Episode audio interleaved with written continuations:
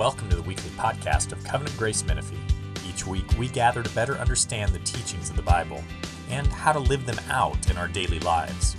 We hope and pray that you're encouraged by this week's message. Father, we thank you for your love for us, your people, which has been since before the foundation of the world. We thank you that you have set your love on us, that you've always had kind thoughts toward us, a desire to redeem us. We thank you for the gift of your most treasured Son, Jesus. Jesus, we thank you that you would even come into this world that's all messed up, that we have messed up, and that you would endure all the hardships and temptations that our sin has produced in this world. We especially thank you for offering your own infinitely valuable life, your body, for us on that dreaded Friday.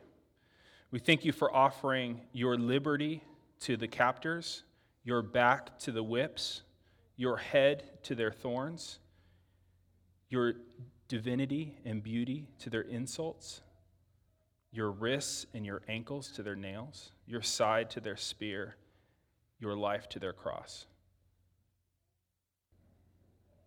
And we know that it's because of the cross, because of your death for us, your bloodshed, that we can come into this place and now be welcomed in your presence to be welcomed into your happy and holy presence as your sons and daughters. And we thank you immensely for that. Holy Spirit, we owe you our lives for opening our eyes to the beauty of this Savior. We thank you for living in us, for stirring in us affections for Jesus.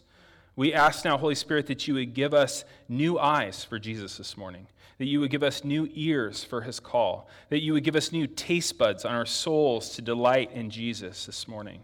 We pray that you would feed us with your holy presence through the word and through the table. We love you, Lord. We pray that you would assist me to proclaim your excellencies this morning. We pray that you would make us the holiest and happiest people we can possibly be in this life. We pray that you would command whatever you want from us and that you would give us the ability to do what you command. And all God's people say, Amen. So this morning we're continuing in a, a, doctrine series, and the first few weeks we've actually been looking at the um, the attributes of God, and so this is the third one, and then we're going to move on to some other topics of that series. But we've got these cards that Lee made for us, a clearer vision of the Almighty. See how it's blurry? Isn't that cool? And uh, what we're doing is we're looking at biblical doctrine this summer, a bunch of different doctrines, a bunch of different truths He's given us, because we want to have our spiritual eyes checked. We want to see God with the, the most clarity we possibly can so that we can enjoy Him and we can live for Him and we can live holy before Him.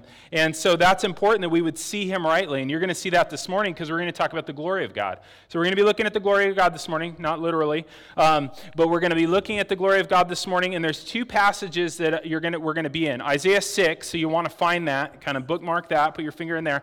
And then the passage that Elisa read there in 2 Corinthians 3 and 4. And so this morning we're talking about the glory of God. It's, some, it's a word we all throw around.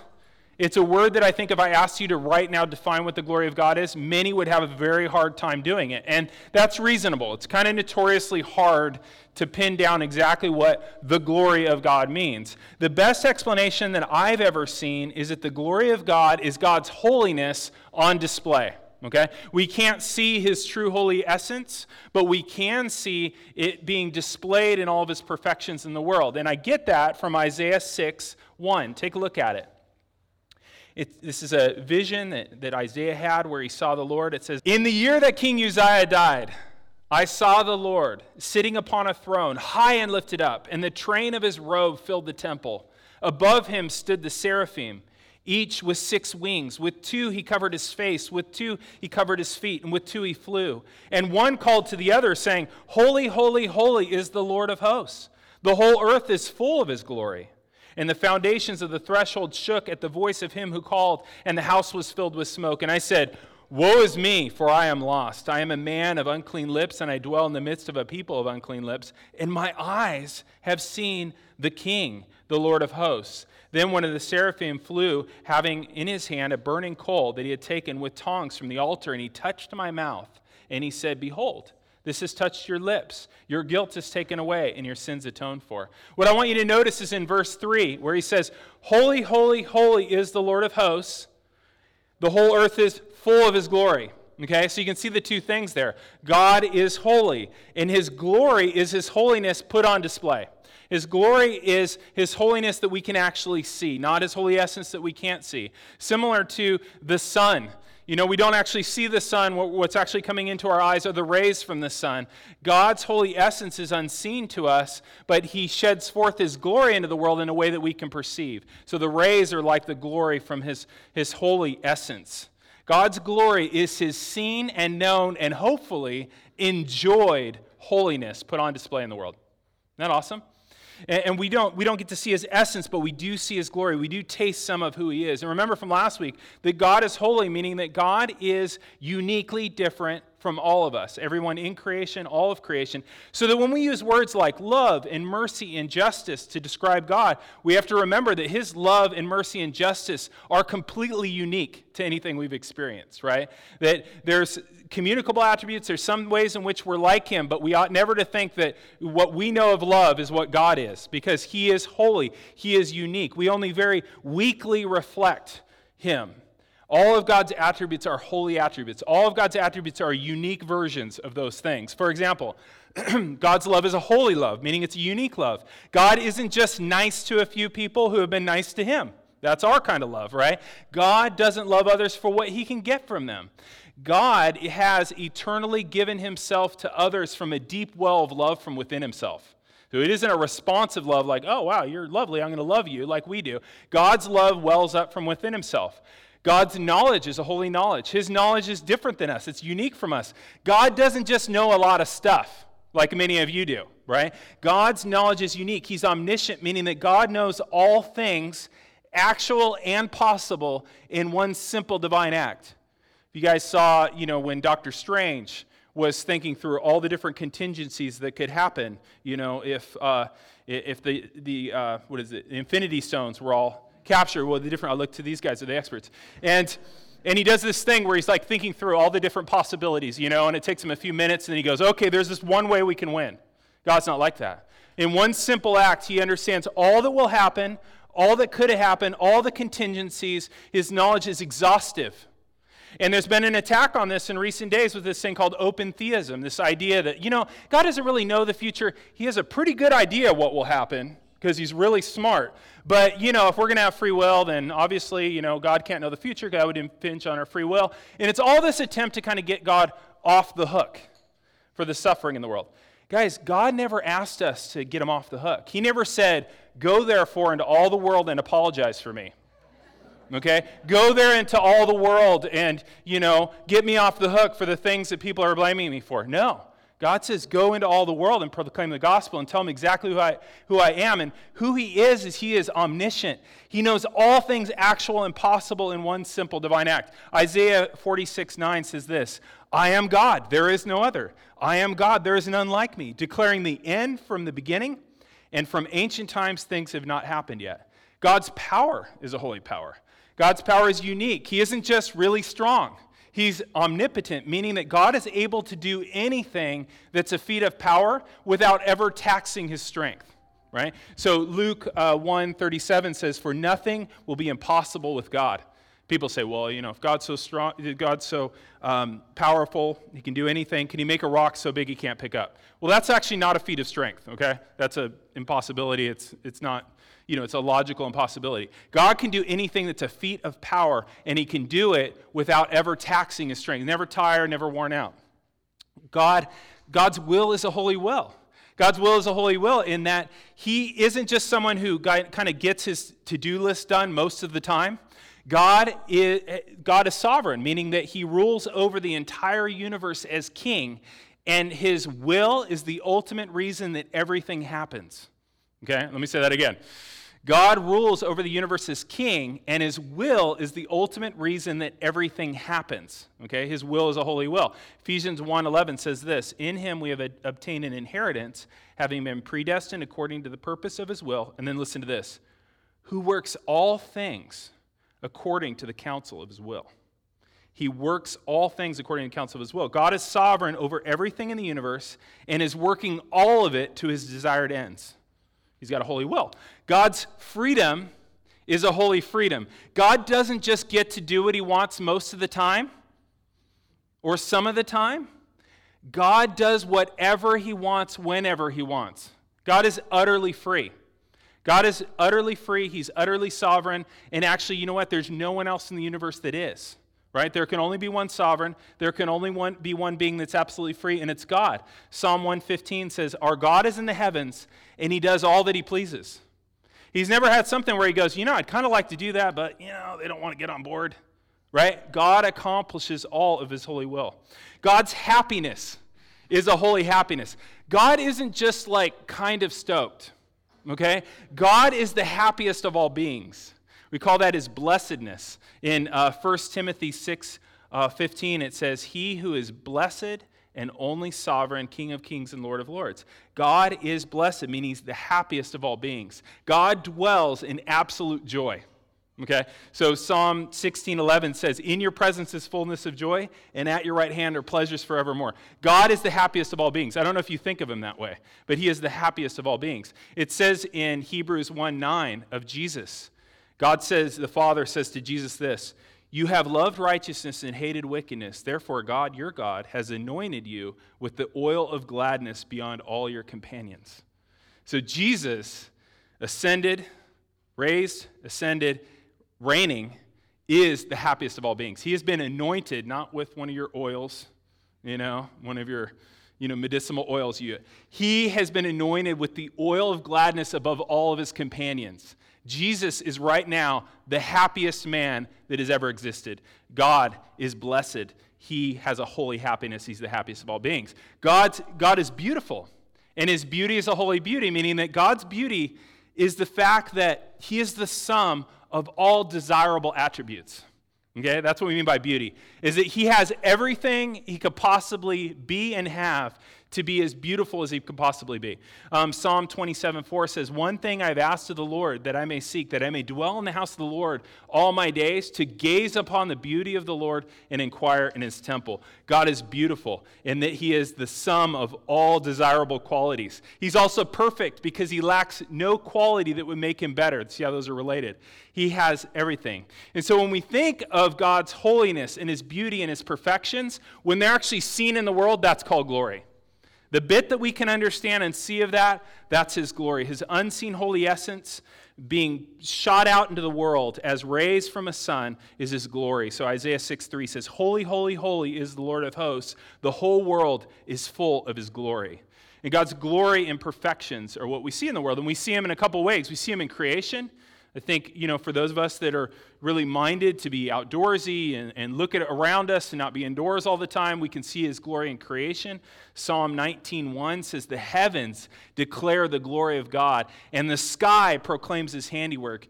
Day to day it pours forth speech, and night to night it reveals knowledge. That somehow the creation is constantly speaking of the glory of God. Um, our universe, guys, is thought to be, it's never been measured, it's been thought to be 93 billion light years across. So if you're traveling at the speed of light, you start from one end to the other, it would take you 93 billion years to make that trip. Although the universe is also thought to be rapidly expanding, so you probably don't get there, you know? Like it's just continually growing. 93 billion years at the speed of light. Our sun is actually one of about a billion trillion stars in the known universe. They, they estimate that we have probably 10 billion galaxies. So our galaxy is the Milky Way galaxy. Not talking about a solar system, but our solar system is in a galaxy, which is in the universe, right? And so there's 10 billion, roughly, galaxies. And each one of those galaxies has about 100 billion stars in it, right? So that's where you get the number, if you do the math, which I didn't, a, a billion trillion stars. And it's crazy the immensity of this, because if you think about our sun, if you were to like take our sun and think of our sun the size of a golf ball, the next star would be in Oregon. That's how immense the universe is. So, by scale of our sun, which we're like a grain of sand compared to the sun, and so if you were to shrink it down to a golf ball and go like, how far away is the next star? Just the next one, the closest one, Oregon. Is that crazy? This is insane. It's immense. Our sun is small compared to the biggest one. The biggest one we know of is Canis Major, which means like big dog you know? And it is the big dog because it's 2,600 times bigger than our sun. Give you an idea, if you got in a passenger jet and you were cruising along the surface of it, which you couldn't do because you'd burn up. But let's just say you got in a jet, you're, norm- you're traveling at normal, you know, United Airlines speed, around Canis Major, okay, at that speed, it would take you 1,100 years to go all the way around it. It's that big. So this is so the heavens are declaring the glory of God. Right? Like Psalm 19 says, the heavens are declaring the glory of God, constantly speaking of his glory. But you know what? God actually made human beings to glorify him more than that. He actually made human beings in his image to where our lives are designed to speak of his glory more than that. It's crazy. Take a look at, I mean, Isaiah 43 says this Bring, 43 6. Bring my sons from afar and my daughters from the ends of the earth. Everyone who's called by my name, whom I've created for what? For my glory, whom I've formed and made. You were created to glorify God. You were created to join creation, actually lead creation in declaring the beauty and the glory and the worth of God. We were all created to put our little spotlights onto His great light, showing His glory. Guys, one thing you got to realize about the God of the Bible, and I think this sometimes rubs people the wrong way, is that God does everything he does for his own glory. Okay? God does everything he does to spotlight himself. Everything God does is to say, look at me. Okay? And that might rub you the wrong way. Everything that he does in creation, in providence, in redemption, his work through the church is all to put a big spotlight on himself. But you know what? Spotlighting his own glory is the only right and loving thing to do for God. It's the only right and loving thing God could do. And I'll give you an example of this. Imagine there's a huge desert, and, and there's no water anywhere. And in the middle of this desert, there's a fountain. And this fountain is, is, is overflowing, plenty of water for all the residents of the desert. And imagine there's no other source of water. What would be the most loving thing to do? The most loving thing to do would be to put big signs over this thing, right? We don't want anybody to miss. Like, this is the only fountain in the desert. This is the only way to life. This is the only way to joy. Come to this fountain. The only right thing to do would be at night, have bright lights on it, and during the day, have big signs on it, and to point to it. Well, I'll tell you what, guys the, this whole world is a desert, and God is the only fountain of living water. He is the only source of life and happiness. It's only right and loving for Him to constantly point to Himself and say, Come to me. Right? If you were to point to other things and go, Oh, no, no, you know what? That vacation's a little better than I am. Or, Oh, your spouse, your spouse is actually, you know, we're kind of neck and neck on how good we are for you. Like, if He did stuff like that, He wouldn't be loving. It'd be like pointing you to go drink from some, you know, poisonous water in the desert somewhere, right? Or to, to, drink salt water, right? But he says, Come to me. He does everything he does for his own glory, and that's the most right and loving thing for him to do. Take a look at 2 Corinthians 3:12. God saved us, guys, by showing us his glory.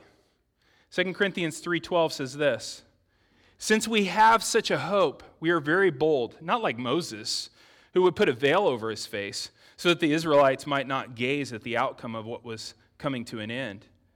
But their minds were hardened. For to this day, when they read the Old Covenant, the same veil remains unlifted, because only through Christ is it taken away. Yes, to this day, whenever Moses is read, a veil lies over their hearts. But when one turns to the Lord, the veil is removed. Now, the Lord is the Spirit, and where the Spirit of the Lord is, there's freedom. And we all, with unveiled face, beholding the glory of the Lord, are being transformed into the same image from one degree of glory to another. For this comes from the Spirit, from the Lord who is the Spirit. Therefore, having this mystery by the mercy of God, we do not lose heart. And we've renounced disgraceful and underhanded ways. We refuse to practice cunning and to tamper with God's word. But by open declarations of the truth, we commend ourselves to everyone's conscience in the sight of God. And even if our gospel is veiled, it's veiled to those who are perishing in their case, the God of this world has blinded the minds of unbelievers to keep them from seeing the light of the gospel of the glory of Christ, who is the image of God. For what we proclaim is not ourselves, but Christ Jesus is Lord, and we ourselves as your servants for Christ's sake. For God, who said, Let light shine out of darkness, has shone in our hearts to give the light of the knowledge of the glory of God in the face of Jesus Christ. Paul's drawing on something here that happened to Moses in Exodus. So Moses had this amazing opportunity to meet with God regularly and to see his glory. And when he would do this, kind of awkward, he would come out and his face would glow. Apparently like actually luminescent, you know, so when he's walking at night, doesn't a headlamp, you know, he's, you know, walking through the desert, you know, shiny, right? And this freaked the Israelites out. You know, they're like, no, no, no, no, no, no, you know, cover that, right? And so they made him wear a veil over it. It freaked them out. And so Moses is continually get to see and enjoy and be transformed by the glory of God. And the Israelites are blinded. They don't see his glory and they're not benefiting from it. And guys, we all start off like that spiritually, don't we? We all start off blind to the beauty and the value and the glory of God. If you're a believer here today, you remember when you were blinded to the beauty and the value of the glory of God. You know, you're like that old 70s song, Jesus is just all right with me.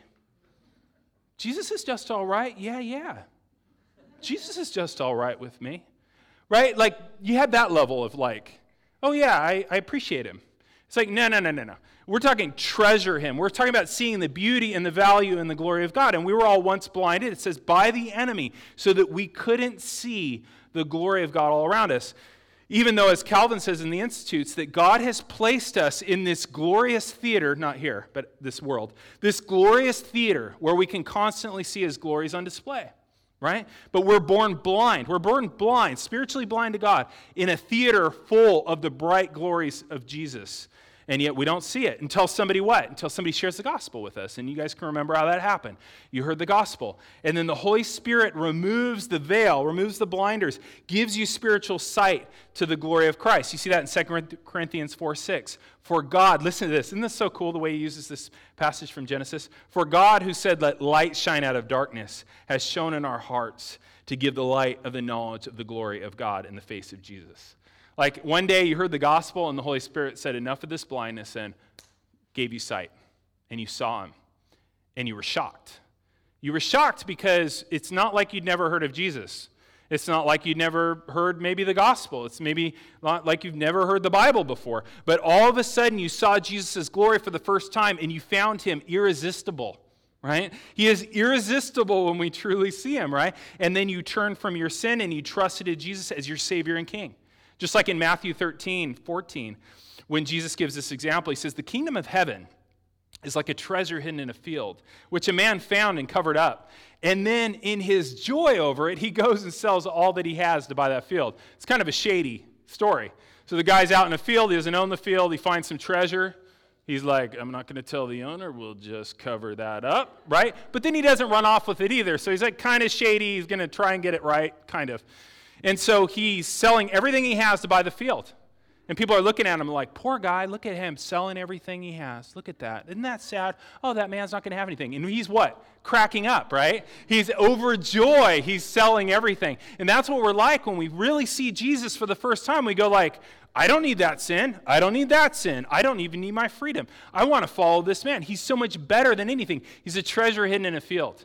It's like the fourth century African bishop Augustine said this he said, How sweet all at once it was for me to be rid of those fruitless joys which I had once feared to lose. Isn't that amazing? He says to the Lord, You drove me from them. You who are the true and sovereign joy. You drove them from me and took their place. O Lord, my God, my light, my wealth, my salvation. Isn't that awesome? We had these fruitless joys that we had so long feared to lose. Maybe you'd heard the gospel before and you thought, well, that sounds good, but I've got something that's better. I've got my sin. I've got these things. I don't know how I could live without these things.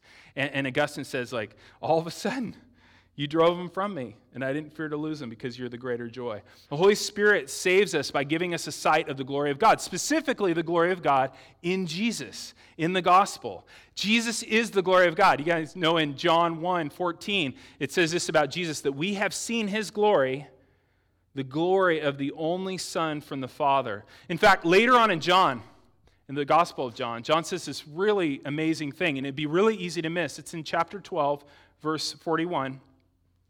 After there's a quotation of Isaiah 6, that passage I read where Isaiah is like, Woe is me, I'm an unclean man, he gets his lips burned and all that. After there's a quotation of that passage, I, uh, the, the gospel writer John says this Isaiah said these things, Woe is me, I'm a man of unclean lips, and all that, right? Isaiah said these things because he saw Jesus' glory and spoke of him. What's John saying? The God that you see in Isaiah 6, high and lifted up, holy, holy, holy, is the Lord God Almighty, um, and that he's, the whole earth is full of his glory, that's Jesus. He actually saw Jesus' glory in the Old Testament there. The glory of God that Isaiah saw was Jesus' glory when he said, Woe is me, I'm, in, I'm lost, I'm a man of unclean lips, I dwell in the midst of a people of unclean lips. And then he had that, the angel brought that coal and burned his lips and said, Behold, this has touched your lips, your guilt is taken away, your sins atoned for. That was Isaiah's encounter with, the, with Jesus' glory. And, and so, according to John, the God of Isaiah 6 actually walked around among sinners in the person of Jesus. That he actually came from that throne, became a man, and this God who couldn't be approached without having your lips burned, which is crazy, walked around among sinners. And then ultimately, he came to, to pay the debt of our sin, right? Because we needed a lot more than just our lips burned clean, right? You only have sin in your lips? No. We have sin in every single part of us. We've been contaminated in every aspect of our being by sin, right?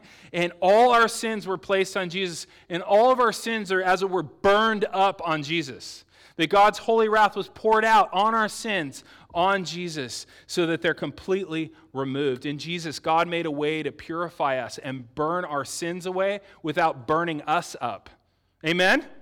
Praise God for that. That your sins actually got destroyed on the cross without you being destroyed. Jesus took it on. And now he's welcoming us as he's always wanted to, guys. He's welcoming, uh, welcoming us into his holy and happy presence. God is now our treasure. And God, guys, is the guarantee that our happiness will be never ending because God's blessed, remember? God's the happiest of all beings. We're welcome into his presence. Guess what? You're going to be enjoying his joy forever. He's blessed. He's eternal, right? He's not going to die on you. He's not going to disappear on you. You'll always have him. He's eternal. He's unchanging. So he's not going to get less perfect, right? He's perfect. He's the sum of all desirable things, right? There's not one thing missing from him. And that's never going to change. And in Jesus, he is a 100% for you. That amazing? He's 100% for you, this God that's blessed, eternal, and changing. And so we're saved by seeing the glory of God. But you might ask this question like, yeah, but how do we change?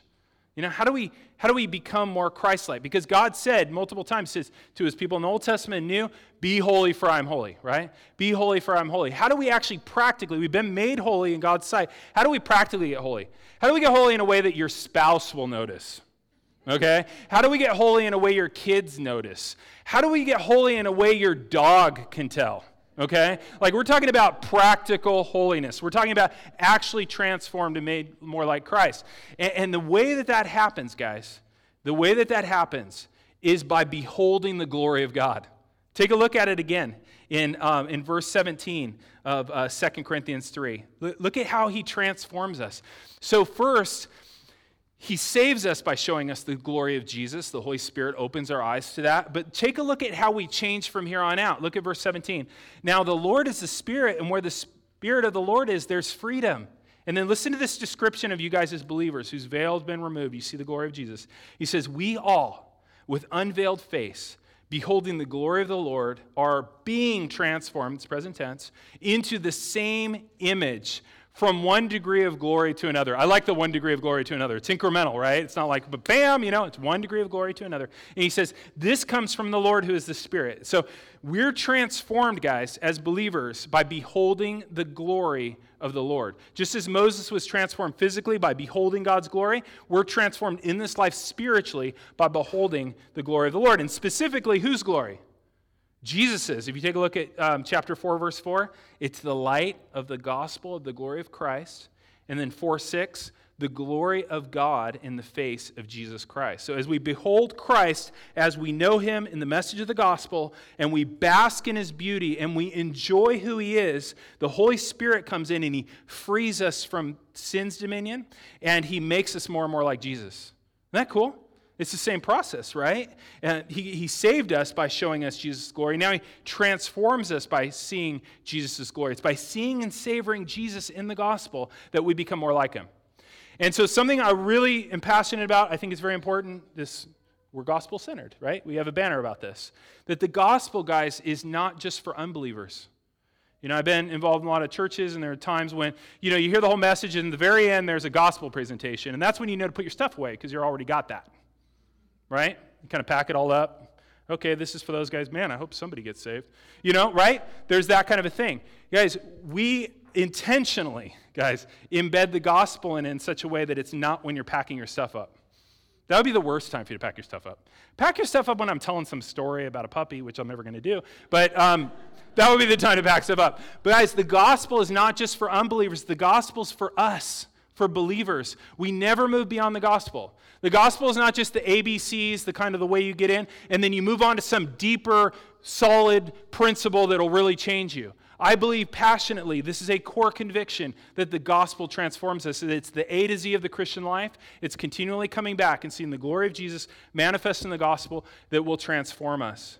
The gospel is the power of God to both save and sanctify us. Look at it again, verse 17.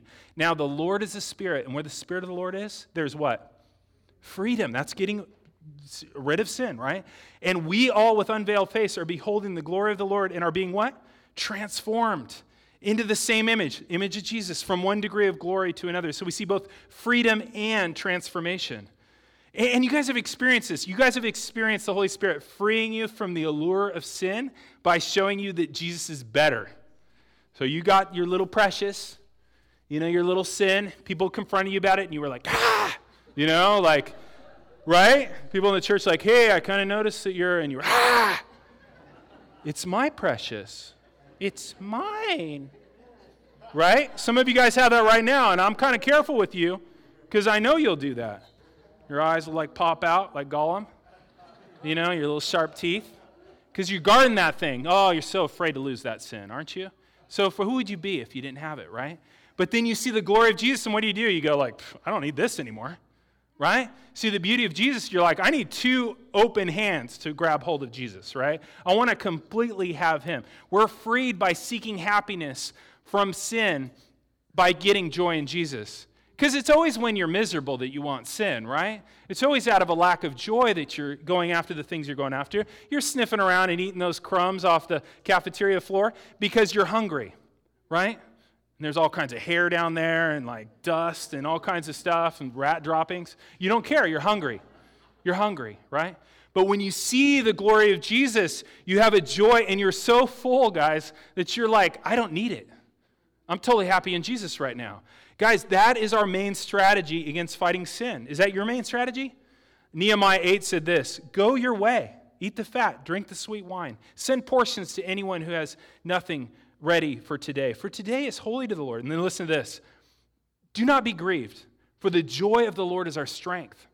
Joy of the Lord is your strength. It is your Christian duty, guys, to be as happy as you possibly can be in Jesus. In Philippians 4 4, it says, Rejoice in the Lord always. And again, I say, Rejoice. Right? Why? Well, we rejoice in the Lord because it's a way of us showing that we see Him as glorious and beautiful and worthy, and it's a guarantee against sin because the more we're filled with joy, it's our strength.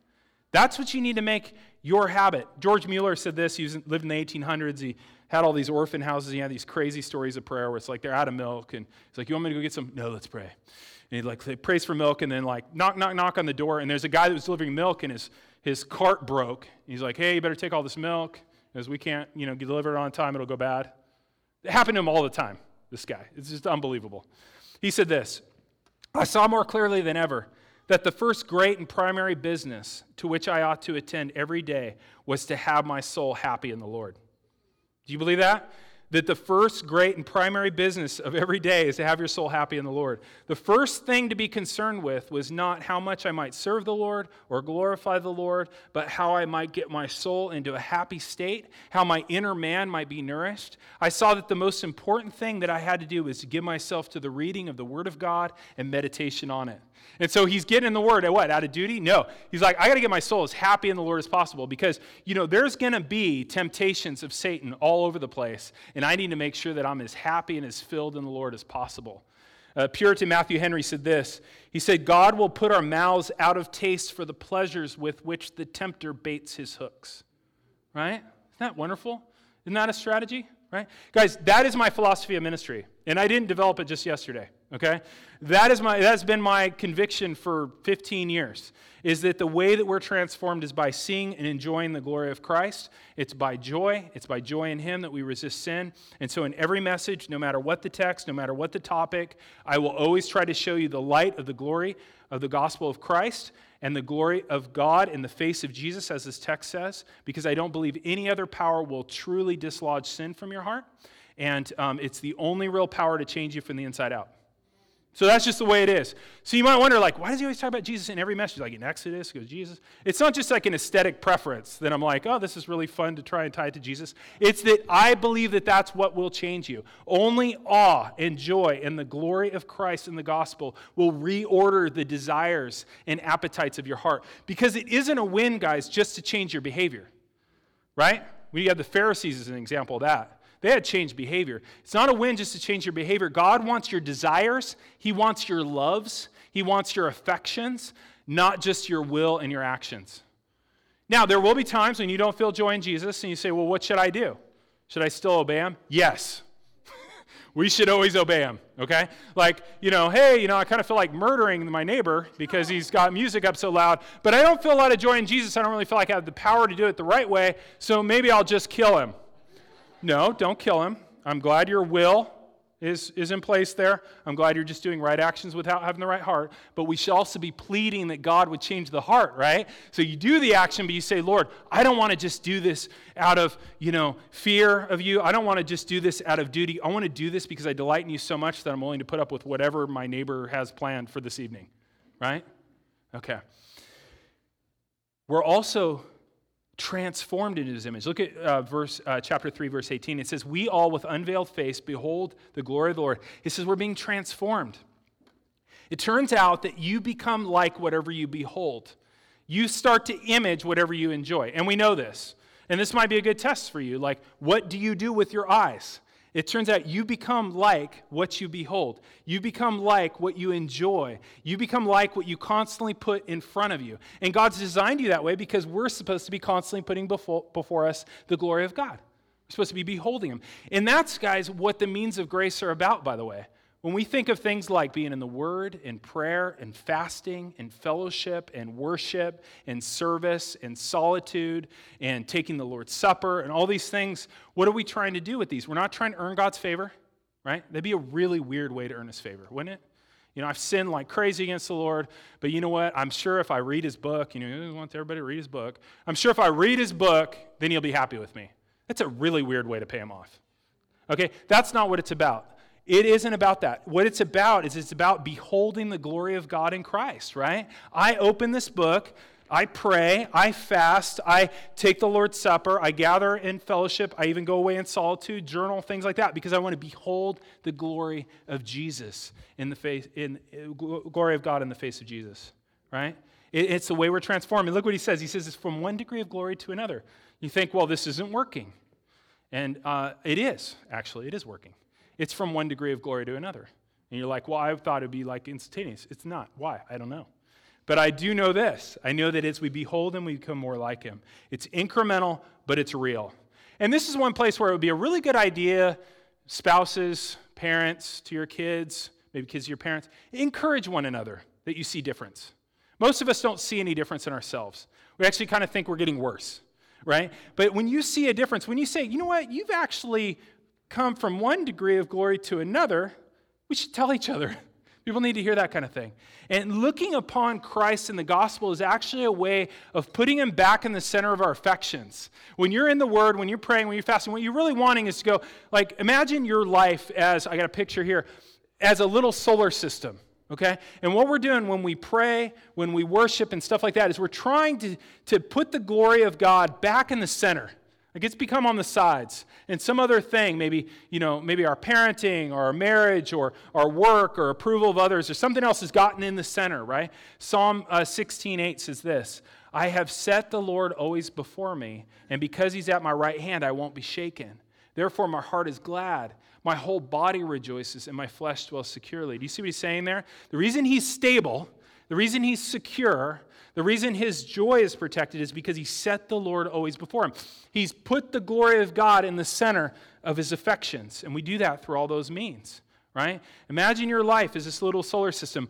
Only the glory of God, guys, has the weight, has the gravity that is fit to be in the center of the solar system of your affections. Only he should be there. Imagine a solar system. Imagine you go like, you know what? The sun's been there long enough. Let's put Jupiter there. What happens to the solar system? Destroyed, right? That's what happens when we put anything else in the center of our affections. You guys know that the, the Hebrew word for glory, kavod, it means weight. It means he's weighty. It means he has gravity. It means he has power, right? And like the gravity of the sun keeps all the planets in kind of happy alignment, right? God's glory, his weight, stabilizes and orders every all our different loves because we love a lot of things, right? And there, it's legitimate to love many things, but God's glory has to be the all-satisfying center. If you put anything else in there, stability's lost. It's a disaster, right? Put your work in the center. Have you guys done that? Anybody put their work there? The glory of God will put you over here. Maybe put you on Sunday and we'll put work right there. What happens? Destroys your relationships, right? It's a burden that your soul can't bear, right? It wasn't meant to be there. It doesn't have the weight to do that. Some of us, you know, you go to school or you, you know, you have this long process to get to this dream job and you just think this thing's to make me everything right. What are we expecting? We're expecting it to be the center, and it can't be. Then you get there and you're disillusioned, and it's a good thing you're disillusioned because you're realizing that only God can be in the center. What about marriage? Are you looking to your spouse to give you your joy and security and meaning? No, seriously, are you? This happens all the time. Are you looking to your spouse to give you your joy and your meaning and security? Right? Does your spouse, let me put it this way, does, do you think your spouse feels the pressure to make you happy? And make you feel significant and make you feel secure and make you feel like you have worth. It's a tricky thing, right? Because a loving spouse is going to do some of those things, right? Is that who you look to, right? Do you look to your spouse to make you happy and you're like, oh, I didn't know that was a problem? It is a problem to make you happy, to make you feel significant, to make you feel secure, make you have worth. Guys, it is not their job. They cannot bear it. They cannot be the center. They cannot be your savior. And if you look to your spouse to make you happy and to fill some sort of emptiness in you, you will be doomed. Your marriage will be doomed. And they might like it in the beginning, having somebody see them as your savior, but they will hate it in the end because no one can bear the weight of that, right? My wife, she is by far the most content person I know. It's the craziest thing in the world. I mean, I'm just kind of realizing this. We've been married like 22 years. I've known her for almost 30 years. She's the most content person I know. Like, and you know, sometimes I've been insecure about that because, like, I she does not actually need me to prop up her happiness or her purpose or security or worth, right? And y'all like to be needed, don't you? You know, like, you know, they don't really want to do that job, but you kind of like to feel like maybe you're doing that job. She doesn't need that from me, right? She doesn't need that from me. Why? Because she gets that from Christ. She does what Psalm 16:8 says. She puts the Lord always before her, right? And it is awesome, guys, not to have to be your spouse's savior. You can be their friend, be their husband or wife, but you don't have to bear the weight of that person's worth and existence and identity and all that stuff, right? It's a huge value. Parenting. You put your kids in the center of that, you're going to wreck your marriage and you're going to make them miserable. You're going to make your kids miserable. You put them in the center of that. A lot of people, when they get to the age where their kids are moving out of the house, um, you know, then they divorce because there's no more reason to be together. Because guess what? The gravity, the thing that was holding them together, was the parenting, right? Guys, if you're looking for your kids to validate your existence, they can't bear that weight. Our valley's terrible at this. Terrible. These kids are running around like, I mean, resume building insanity right? These kids are so stressed out. I mean, by the time they're 19 or 20, they're going to be burned out, taking ulcer meds, you know, stuff like that. They're going to have to go straight into retirement. They're being run around with all these sports and all these different things and acting and all this community service to build a resume for college, right? You know, and what is that about? That's about us trying to find our the validation of our existence in these kids, and it, it, it'll, it'll make them miserable. How about your appearance? Put that there. Guys, that is a losing game. Okay, like by definition, to put your appearance, how you look, in the center of this. It's basically beholding your own glory, and it is a fading glory. Think y'all look great, but I'm just telling you, it's a losing game. What if you instead pursued the radiance of the glory of God, something that never fades? Right? We were reminiscing the other day, uh, Casey and I, about something that Nancy Albow said. I was um, doing a, a, class on counseling and stuff, and she goes, "You know, women are always trying to like feel young and look young and all that stuff." And she said, "You know, when I feel the youngest is when I learn something new about the Lord." I said, "Every time I learn something new about the Lord," she said, "I feel young." I feel like it's a spark of just, and she's talking about joy, right? What about approval of others? You put the approval of others in there? Which ones? Have you guys noticed they all want something different from you? Right? If I had to meet all of your demands, it's actually impossible. It's impossible. You all want something different. Guys, we can only truly love people if the glory of God has set us free to be happily unconcerned with people's opinions. I can only love you if I really don't care that much about your opinion, right? Paradoxically, right? Because if I am constantly doing things so that you will give me approval, guess what? I'm in it to get something from you. Okay? I'm not loving you, I'm using you for approval, right?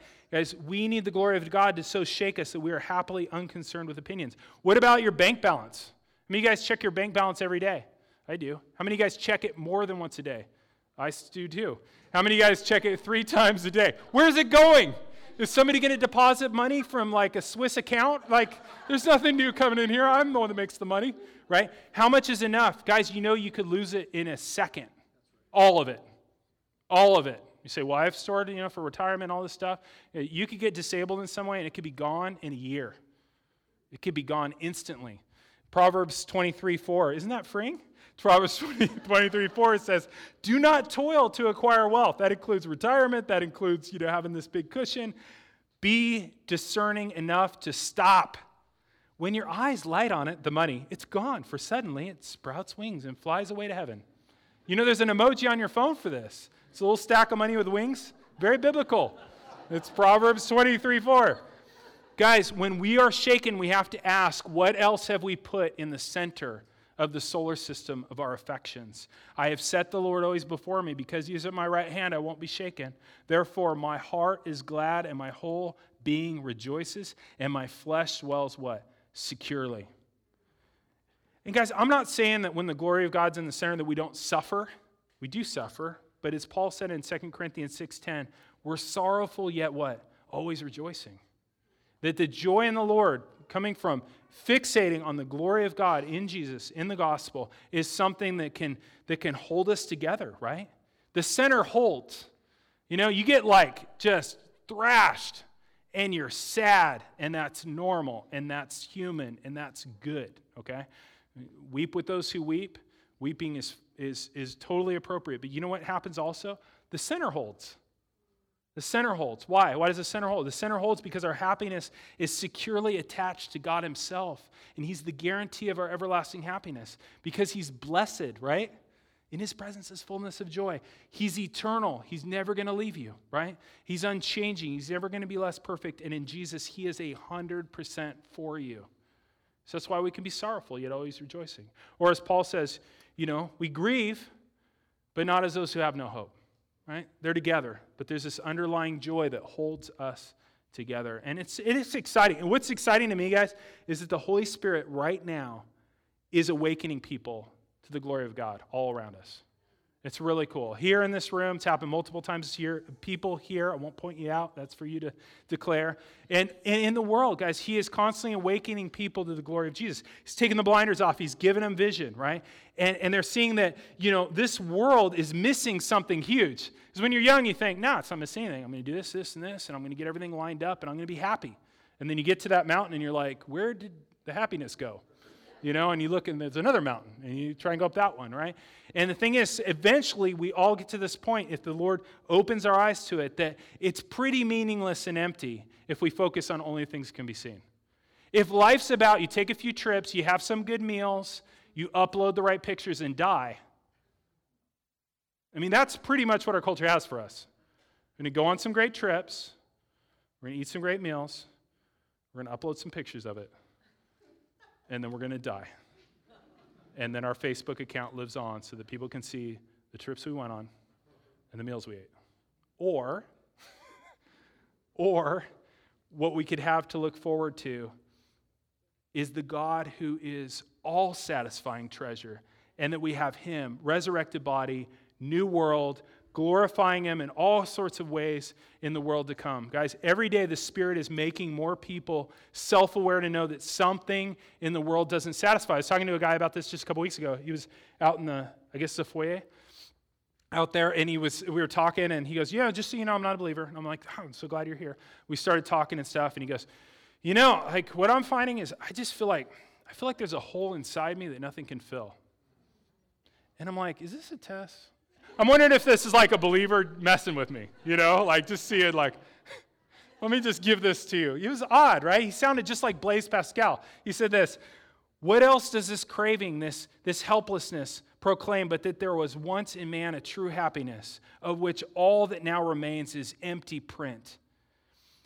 This he tries to fill in vain with everything around him, but nothing can help, since this infinite abyss can only be filled with an infinite, immutable object. In other words, God Himself. That's what he's basically saying. You know, I was telling him, like, you know, like, I, I know who can fill that. He's like, really? It's Jesus. He's like, you think so? I said, yes.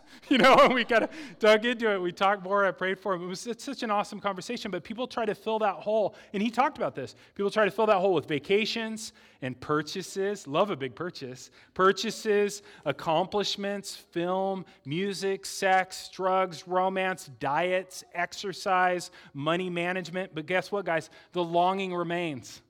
Can't feed it enough, right? C.S. Lewis said, If I find in myself a desire which nothing in this world can satisfy, the only logical explanation is, is that I was made for another world. And you were. And if you have that longing this morning, I want to tell you a few things that I think are good news. That longing you have that can't be filled, that you're miserable in this world, is, is real. Okay? That hole is real. You're not weird. You're not, you know, mentally sick. That fact that you have a longing that can't be filled in this world is totally real and it was placed there by God. And I think that's good news.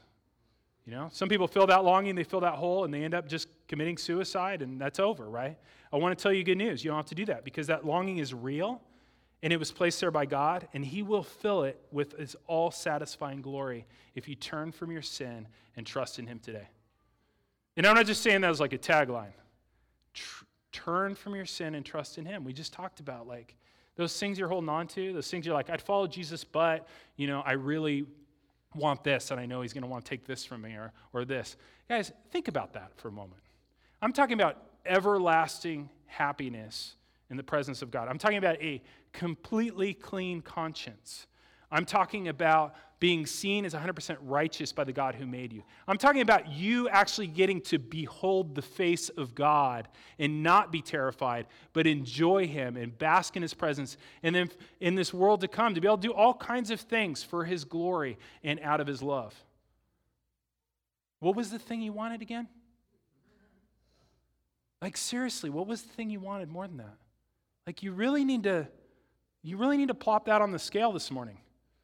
You know, and you say, well, I don't think I can be free from this. You can. We talked about that this morning. Talk to us, you can be free from that. That's not the, you think, oh, I'm always enslaved to that? Nope, not the case. Not the case. Take the glory of God, the weightiness of God and who He is and what He has for you, and it goes, and then you are going to put something on here that's better. Don't leave this room. Don't get in your car and drive away without receiving this love. The Lord's Supper, guys, is, a, is an opportunity to behold the glory of God in the face of Christ. So as we take the bread and the cup, we are remembering the, the, the, the God who came in the flesh to die for our sins. We're remembering Jesus, the omniscient one, who came knowing just what he was about to do. We, we're going to remember Jesus, the free one, who offered himself willingly to be arrested. We're going to think about Jesus, the omnipotent one, who let sinners crucify him, binding him with nails. We're going to think about Jesus, the perfect one who is despised and forsaken. Jesus is the beautiful one who is spit upon and hated. Jesus, the blessed one who took your curse. And as we behold him, may God give us the grace to grow in him. Let's pray. Father, we are thankful for the beauty of the glory of the gospel of Christ. And I pray, Lord, that no one here would leave um, chasing after very deficient reasons for existence, very deficient joys, but would seek you. Lord Jesus, we pray, stay with us. Be our companion on the way. Kindle our hearts, awaken our hope, that we may know you as you have been revealed in Scripture and in the breaking of this bread. Grant this for the sake of your love. We pray Jesus' name. Amen. Thank you for listening to this week's podcast. If you'd like to know more about our church, you can email us at info at covgracemenifee.org. May the Lord bless your week and guide your steps.